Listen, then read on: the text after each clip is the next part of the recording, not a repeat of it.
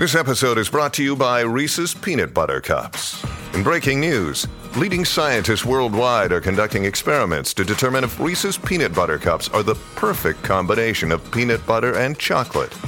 However, it appears the study was inconclusive, as the scientists couldn't help but eat all the Reese's. Because when you want something sweet, you can't do better than Reese's. Find Reese's now at a store near you.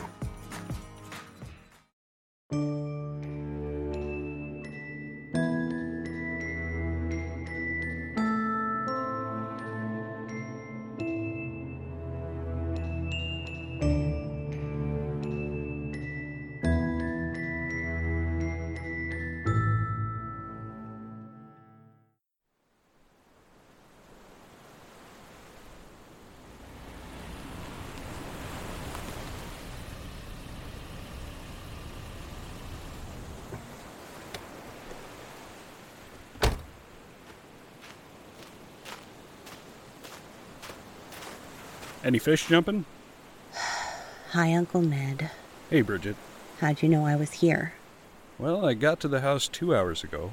Thought for sure my favorite niece would have been there to greet me after I came all the way from New England to visit. And when you weren't, I just had a feeling the beach might still be your favorite place to clear your head. Sorry. I totally planned to be there, but But you've had a rough day, huh? that's an understatement. You want to talk about it? No. All right then. It's just funny how I get told to do something, I do it, and then I get yelled at for it.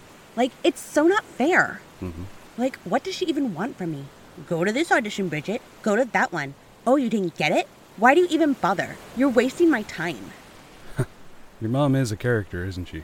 Not the word I'd use for her. I know she can be difficult, Bridgette, but she just wants the best for you. Could have fooled me. So what happened this time? My agent called, so the last role I auditioned for went to someone else. It's whatever. Like, who even cares? I didn't want the part anyway. It was some dumb commercial for tampons or something. Mom got mad, like always, blah, blah, blah. Did they say why you didn't get the part?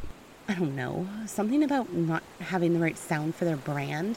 Like, that even means anything. They're just like biased or whatever. The world can be a tough place.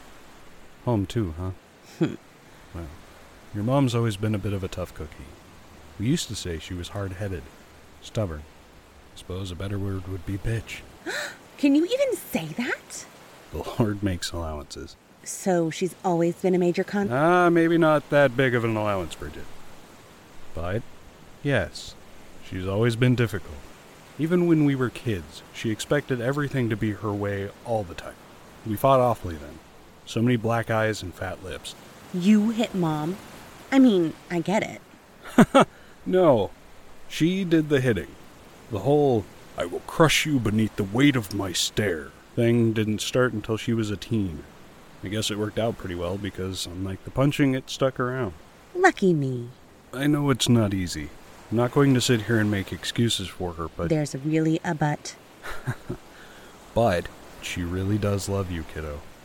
In her own incredibly off-kilter kind of way. That's why she pushes you. She knows how much potential you have. Sounds like an excuse for being a shitty parent to me. Maybe it is, but the Lord tells us to try and find the good in others.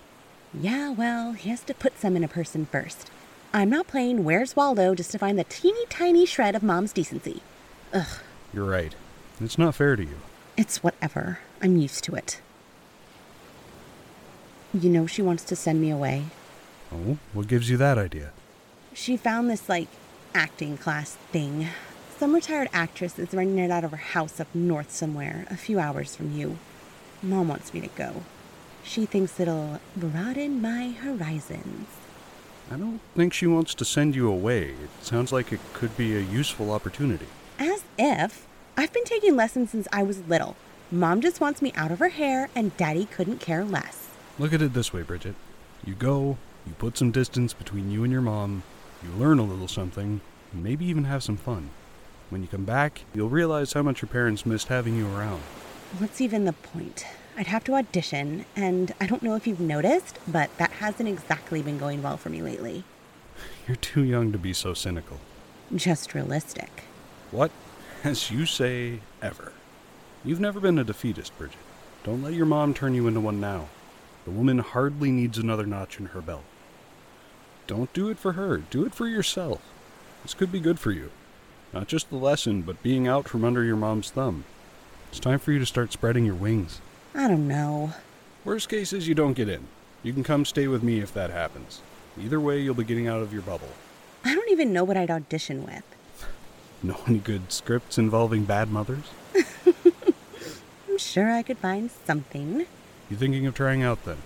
I guess. That's my girl. Thanks, Uncle Ned. Of course. You know I'm always here if you need me.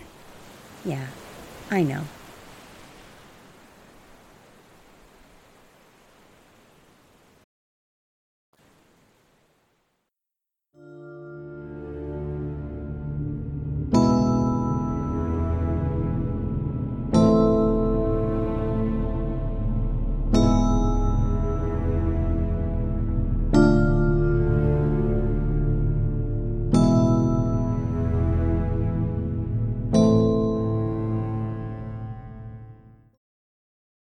Greetings, adventurers. Today we're excited to introduce you to a new story Dark Dice, a horror podcast that blurs the line between actual play and audio drama, where the story is determined by the roll of the dice. Six adventurers embark on a journey into the ruinous domain of the Nameless God. They will never be the same again. One of the players is not what they seem after a doppelganger, a creature that can assume the form and voice of whatever it kills, infiltrates the team. As the players are picked off and replaced one at a time, can they figure out who the monster is before it's too late? Can you? Here's a quick example of what our show sounds like. The uh, shambler with the jar of liquid inside of him. Soren Arkwright let loose an arrow that cracked the glass, passing through the spine of the creature. The shambler still managed to maintain its forward momentum, but stumbled as it eagerly tried to bite and swipe at Soren, landing near his feet.